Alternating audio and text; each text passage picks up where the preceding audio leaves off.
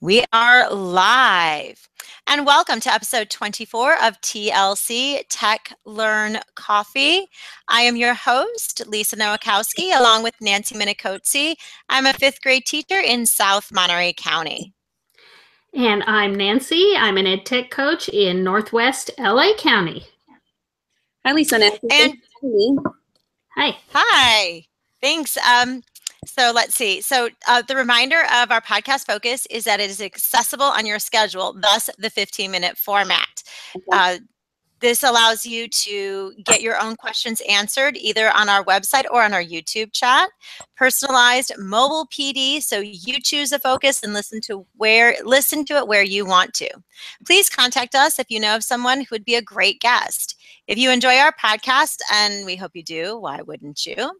Um, please support us by subscribing to our YouTube channel and just uh, search up TLC Ninja Teachers. You can also look for us on iTunes, SoundCloud, or your favorite podcatcher. And while you're there, rate us. It makes it more, uh, it makes it easier for others to uh, go ahead and find us as well.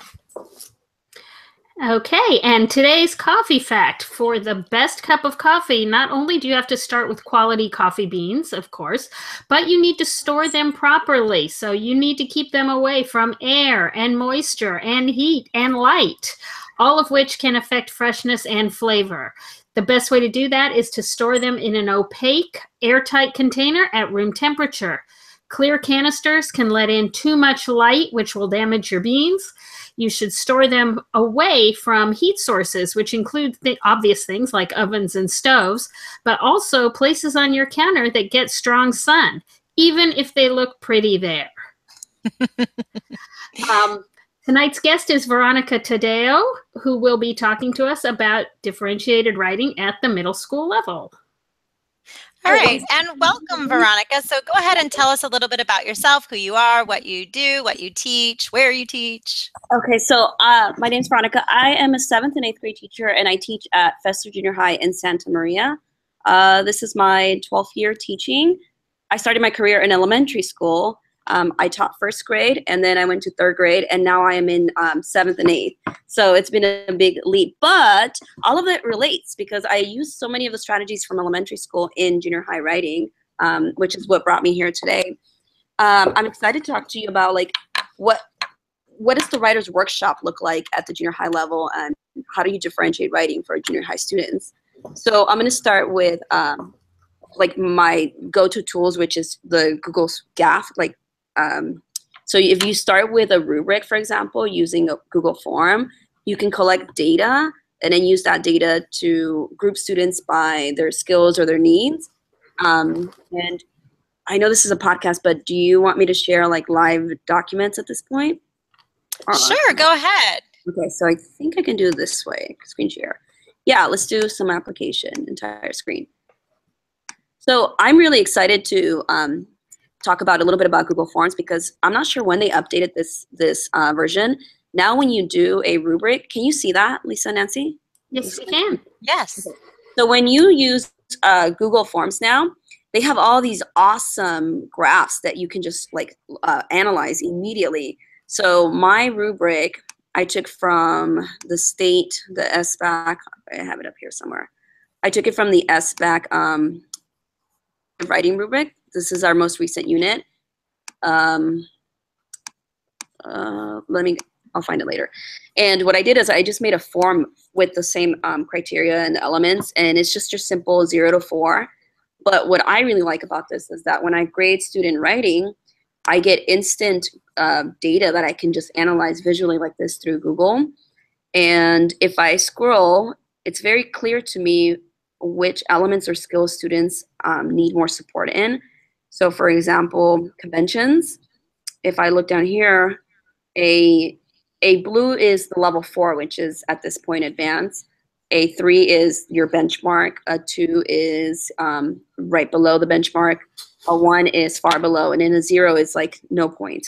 So if I look at this, I can tell just by the colors, and I can hover over as well, and immediately get an idea of the skills that my students need more support in. So in this case, I can see greens Greens are my level ones, and there's several greens in this convention. For example, tense is a huge one.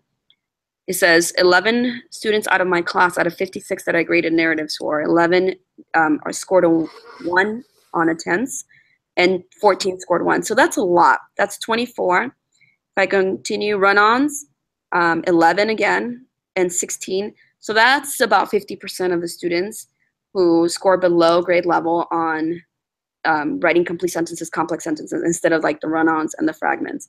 So you can see that this data is very important. Um, and what I like is not only can I see this visually, I can also go to the um, out to the uh, the Excel. It's not Excel. The spreadsheet view, and I already blocked out students' names, so students' names are on the farthest left. I can sort this data right by the criteria.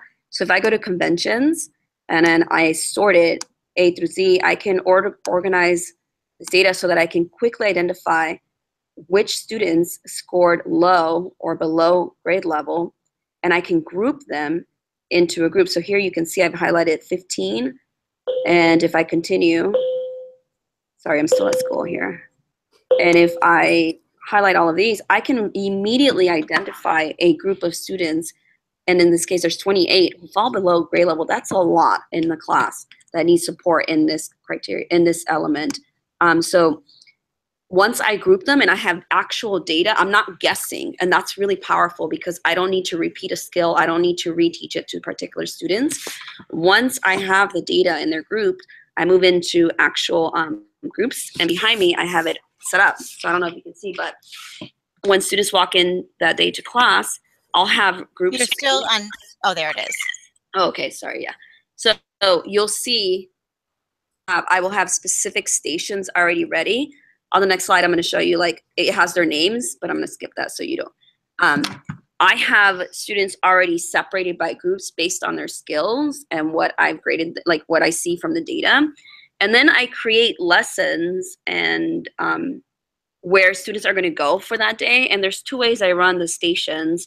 I either do like 40 minute blocks because we're on a block schedule, so our classes are 80 minutes. So I either do 40 minute, uh, two rotations so students only visit two stations because I need them to spend more time at those. Or on days when I need to hit more skills, I'll cover and I'll do 17 minute, four different stations. So there's two ways I approach it. Um, it just depends on how long that, um, like how long the skills and the practice that students need at a station and versus um, who needs to go to what. And then if I have students that are advanced, for example, and I can tell from the data again, if they don't need a particular skill, I send students to, where's my Google Classroom up here? So I'll add, I'll add like advanced lessons on Google Classroom and I will, like I vet them. So I'll still go through and like look for resources that students can use.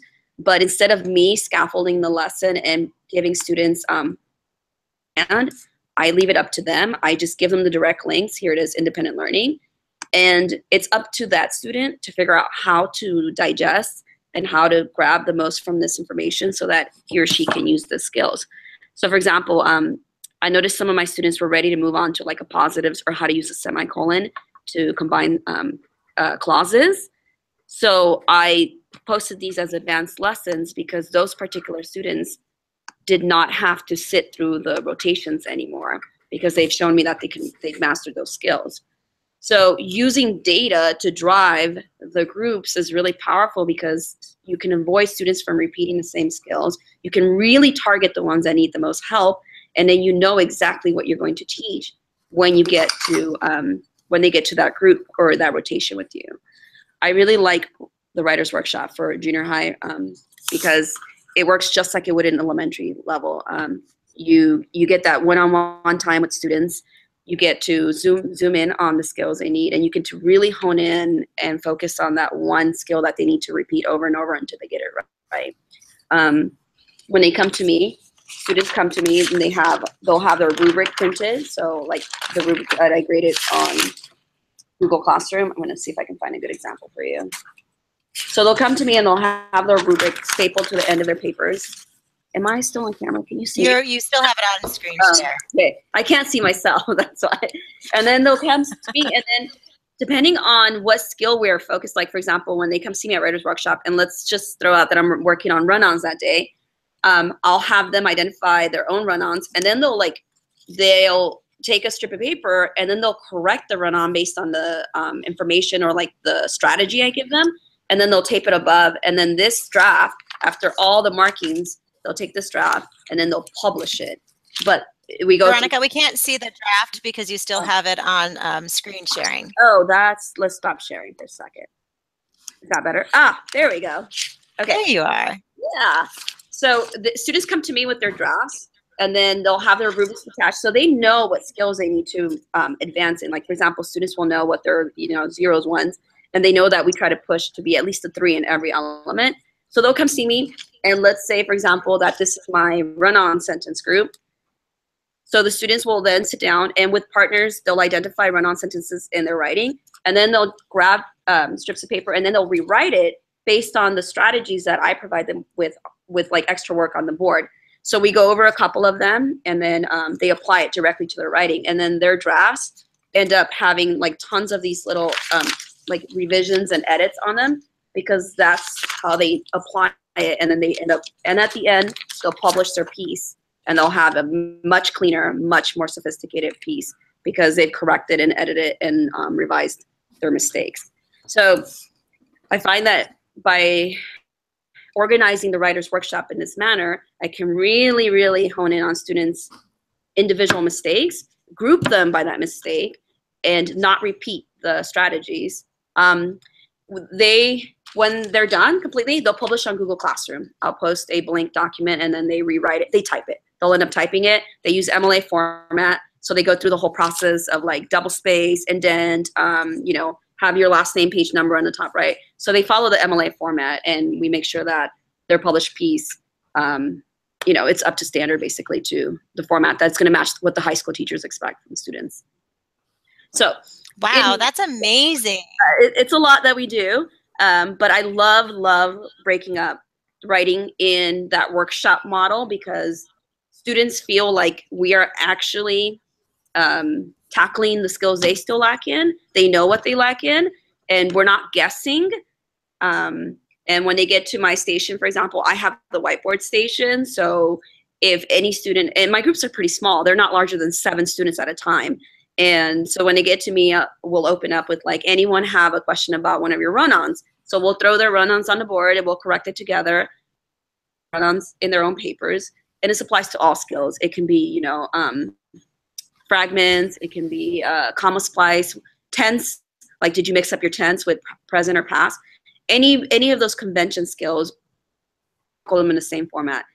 And the same applies for revisions too. Um, I just feel that uh, editing is like the one that I can really explain this method with, but revisions is the same way. If they're missing, for example, details, I'll know because of the rubric, and we'll tackle details on that day they come to see me, and then we'll rotate and we'll move on from it. Um, and from their first narrative to their uh, final one, which we give them a timed one when we grade them, there's a significant improvement in their skills. And we can see it because when we compare their rubrics from their first to their last one, um, you can tell that students have grown in the particular areas that we pointed out to them because they usually go from a zero to like a three or from a one you know, to a three, but there is growth. Awesome. Well, that was our timer. So you have one minute, like left to kind of wrap it up or give us any advice. I mean, clearly we're not going to jump into something like this. So um, I would start build up to it. Okay. Well, I would start by saying that if you're tackling writing, um, use a rubric to grade students' work. And the reason I love Google Forms, as I've shown you, is that it gives you very clear graphs and lots of visuals where you can quickly scan but more importantly, you have the data that you can export and still play around with as a spreadsheet so you can group students. So use data to group students, first of all. Second, once you have them grouped, don't let students repeat lessons that show that they've already mastered.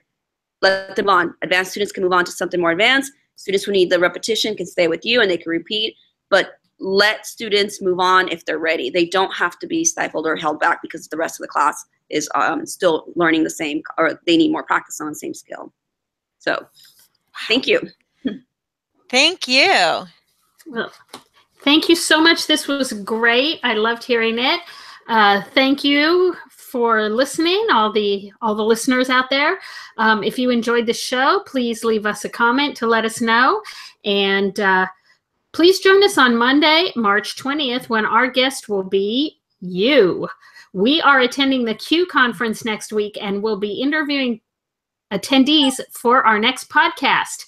If you have an idea about what we should ask them, please contact us via the form on our website, tlc.ninja, or just tweet at us and let us know. Remember uh, to use the hashtag Ninja Teachers, and we are at TLC Ninja.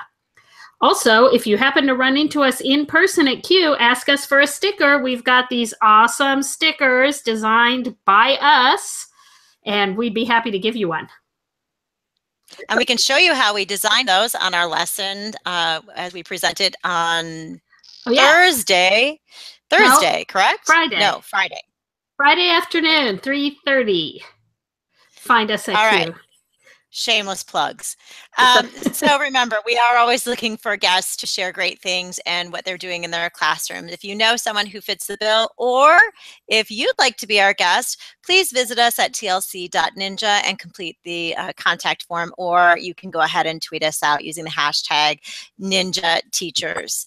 All right, thank you, and we'll see you in two weeks when you're our guest. Thank you.